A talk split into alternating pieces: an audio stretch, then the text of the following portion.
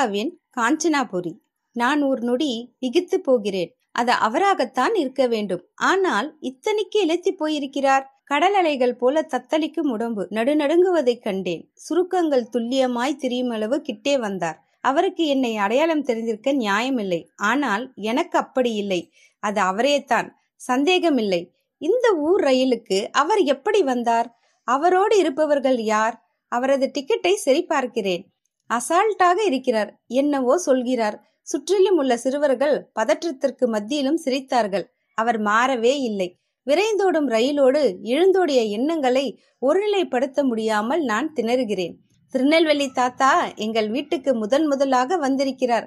அவர் வந்தபோது எனக்கு ஏழு அல்லது எட்டு வயது இருக்கும். எனது தகப்பனாரது தூரத்து மாமா உருவான அவரது உருவம் எங்கள் மனக்கண்களை விட்டு இத்தனை ஆண்டுகளுக்கு பிறகும் அகலாமல் அப்படியே இருக்கிறது. மேலுக்கு ஷர்ட்டு கிடையாது. கருத்த நெடித்துயர்த்த தேகவாசியான அவர் நீளமான துண்டு வெள்ளை நிறத்தில் சும்மா அப்படி தோளில் போட்டு கொண்டிருப்பார். பச்சை நிறத்தில் நாலு விரல் கடையளவிற்கான மணி பர்ஸ் தைத்த பெல்ட். மண்ணாந்துறையிலிருந்து வந்த வாசனை வேட்டியை இடுப்பில் புதைக்கும். அந்த மணிப்பர்ஸ் ஒன்றில் என்ன வைத்திருந்தார் என்று நாங்கள் அறிந்ததில்லை. பக்கவாட்டில் அமைந்தது அது. வெளுத்த பலபலத்த பித்தான்கள் கொண்ட அதை விளையாட்டிற்கும் திறக்க அனுமதிக்க மாட்டார். நேர்வாக்கில் இருந்த பர்சில் கொஞ்சம் புது காசும் பொடி டப்பாவும் ரெண்டு பாக்கு உருண்டையும் நெற்றி சுருக்கங்கள் கொண்ட முரட்டு முகத்தில் வெளிர் தாடி சகட்டு மேனிக்கு வளர விட்டிருந்தார். பிற்காலத்தில் திருநெல்வேலி பக்கம் வேலை நிமித்தம் போனபோது திரும்பின பக்கமெல்லாம் தோன்றாமல் தோன்றி துரத்தும்படி ஆளுமையாக அப்படி இருந்தார் தாத்தா. அப்பா பக்கத்து உறவினர்கள் எப்போது வந்தாலும் யார் வந்தாலும் சன்ன குரலில் ரகசிய தோணியில் திட்டி தீர்க்கும் அம்மா திருநெல்வேலி தாத்தா என்றால் தனி மரியாதை வைத்திருந்தாள். எப்போதாவது அத்திப்புத்த கணக்கா வருவாரு என்பது மட்டுமல்ல குழந்தைகளுக்கான எங்களோடு அவர் குட்மாலம் அடிப்பதும் அதனால் அவளுக்கு கிடைக்கும் சொற்ப ஓய்வும் காரணம். தவிர அம்மாவின் சமையலை மிகவும் ரசித்து உசத்தி பாராட்டிய வண்ணம் சாப்பிடக்கூடியவர் அந்த தாத்தா.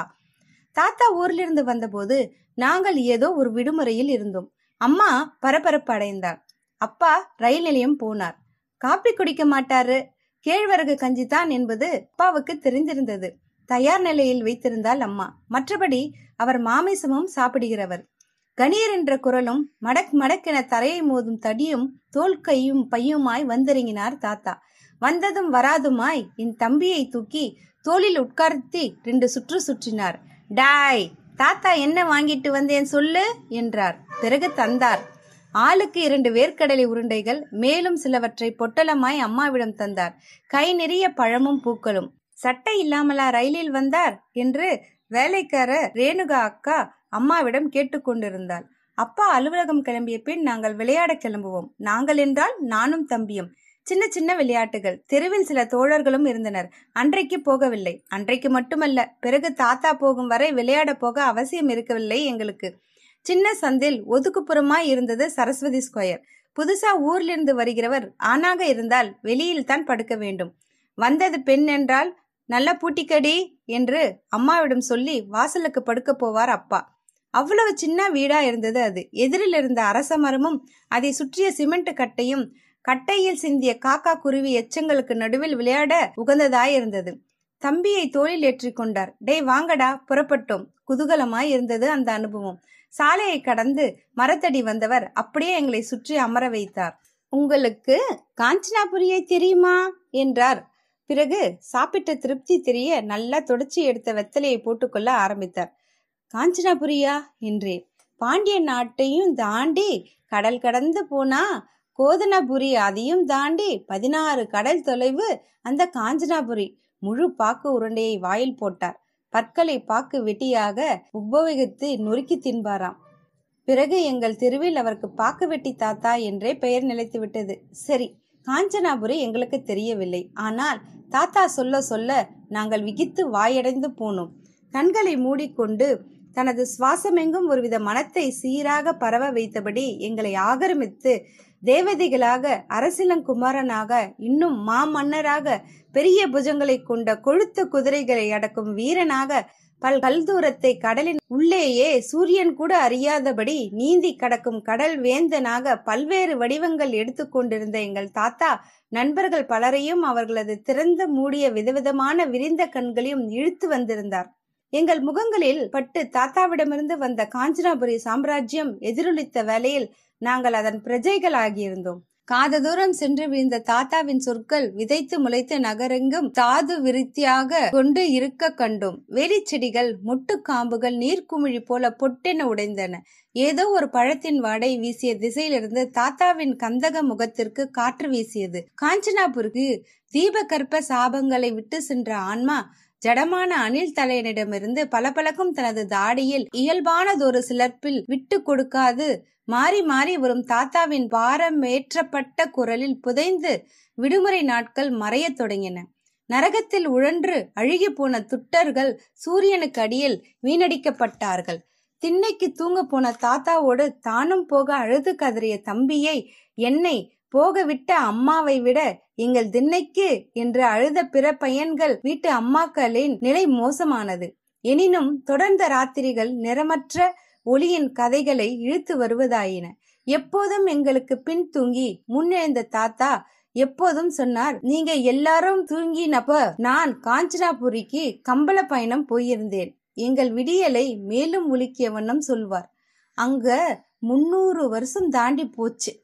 இப்படியாக கழிந்த நாட்களில் மடியில் மரங்கள் கூடாரம் போடுகிற காடுகளை கடக்கும் கதைகளின் வழியே தாத்தாவிற்குள் சில மாறுதல்கள் முளைக்கத் தொடங்கின. பகல் பொழுதுகளில் மாலைகளை தன்னோடு அழைத்து கொண்டு காஞ்சனாபுரியின் நூறு வருடங்களை கடக்க காணாமல் போகத் தொடங்கினார் தாத்தா. வீதியில் நாங்கள் புழுதி கிளம்பிய இருளில் திரும்பும் தாத்தா கொண்டு வருவது எப்போதும் இனிப்பு வேர்க்கடலை உருண்டைகள்.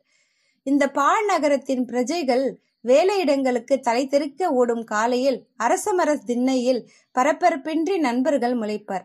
அவ்விதமாக கதை தொடர்ந்த அன்றைய காலை காஞ்சனாபுரி வாசிகள் ஒரு தேவதைக்காக தவம் இருந்தனர். கையில் ரோஜா செண்டு வைத்த பொன்னுடல் செலுத்த தேவதை என்றார் தாத்தா. விழிகளில் ஒரு கோடி பௌர்ணமினி துள்ளல்.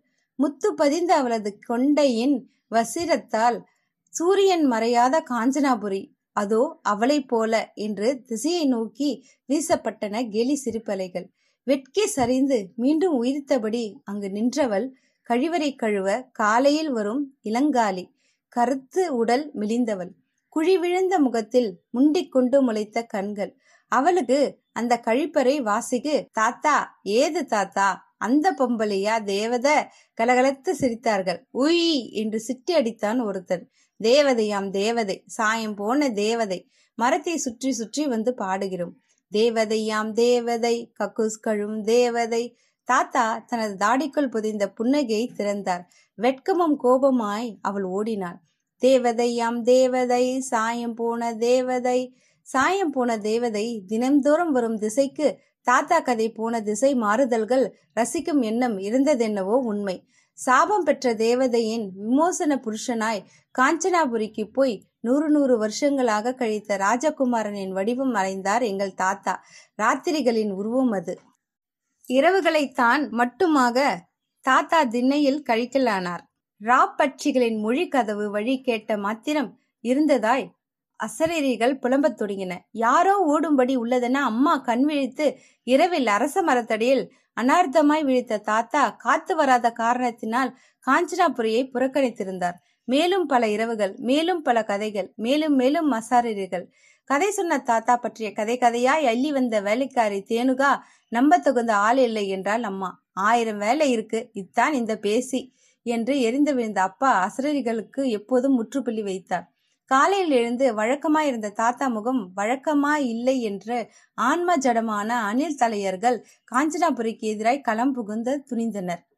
ராத்திரி பூச்சியின் குரலில் கிசுகிசுத்த வாசல் கதவை திடுமென திறந்து விலக்கி போட்டால் அம்மா. ஒளிந்திருந்த திசையிலிருந்து ஓடோடி வந்தார்கள் சிலர். தன்னிடமிருந்து பிடுங்கி இருட்டில் தேவதையை ஓடவிட செய்த தாத்தா வியர்த்து போயிருந்தார். சிரிப்பலைகள் கேலி பேச்சுகள் கரகரப்பான கெட்ட வார்த்தைகள் குடுகுடு கிழவனுக்கு குழு குழுன்னு பொண்ணு. பெரிய பையன்கள் கும்மாலமிட்டனர் சீச்சி கர்மாந்திரம். கக்கஸ்கார பொண்ணு கூட குத்தடிக்குதே இது. குடும்பமான நாரி போச்சு. ஐயையோ ஐயையோ ஐயையோ. அம்மா புலம்பிய திசையில் செய்வதறியாது நின்றார் அப்பா. ஓட வழியின்றி பிடிப்பட்டவள் மனிதர்களின் திசைக்கு முதுகை காட்டியபடி மண்டியிட்டு இருட்டில் புதைந்து அவமானம் தாங்காமல் குலுங்கி அழிந்து கொண்டிருந்தார் என்ன இளமையா பிடிச்சிருக்கான் பாத்தியா கிளவாடி காஞ்சனபுரி கதையின் உச்சக்கட்ட காட்சி இப்படியுமாய் சோகம் கப்பி போயிருந்தது. சரி தாத்தா போன ஒரு இரு நாட்களில் பள்ளி திறந்து விட்டிருந்தது எங்களுக்கு. அவரை பற்றிய ஞாபகம் முட்கள் படிப்பை சிதைத்து கொண்டிருந்தன. கடைசியாய் பறந்து வந்த ஆசிரியரே சொன்னது தாத்தா தேவதையோடு குடும்பம் வைத்த கதை. யாரும் இல்லாத தாத்தா திருநெல்வேலி தாத்தா யாவரும் உள்ளவரான கதை எங்களை வந்தடைந்த நாளில் தம்பி வாய் திறந்தான். அம்மா தாத்தா எங்கம்மா அவன் முகத்தில் விழுந்த அறைத்தான் அம்மா தந்த பதிலாய் இருந்தது. ஓரளவு எல்லாம் புரிந்து கொண்ட நான் விசுமி அழுந்த தம்பிக்கு சொன்னேன் தாத்தா காஞ்சனாபுரிக்கு தேவதையோடு இருக்க போயிருக்காரு. அதன் பிறகு அவரை நான் இப்போது தான் பார்க்கிறேன். அவர் எப்படி இருக்கிறார்? காஞ்சனாபுரி எப்படி உள்ளது? அவரது தேவதைக்கு பிறந்த ராஜகுமாரர்களா? இவர்கள் பல்வேறு கேள்விகள் என நெஞ்சத்து கடலில் அலையலையாய் எழும்பினாலும் நான் எதையுமே கேட்க விரும்பவில்லை. கூட்டத்துடன் எழுகிறார். அவர் ஊர் வந்திருக்க வேண்டும். வழக்கமான இரைச்சல்கள் ஜன்னலுக்கு வெளியே பார்க்கிறேன். பசும் பட்டு கம்பளம் போல பளபளத்த வயல்வெளியின் நடுவே மிதந்து கொண்டிருந்தது தாத்தாவின் காஞ்சனாபுரி. இயல் குரல் கொடை மூலம் பங்களிக்க விரும்புவோர் Iyal podcast at Gmail dot com என்கிற மின்னஞ்சல் முகவரியில் எங்களை தொடர்பு கொள்ளலாம். இணைந்து இயங்குவோம் நுட்பம் தமிழ் மொழியில் தழைக்கச் செய்வோம்.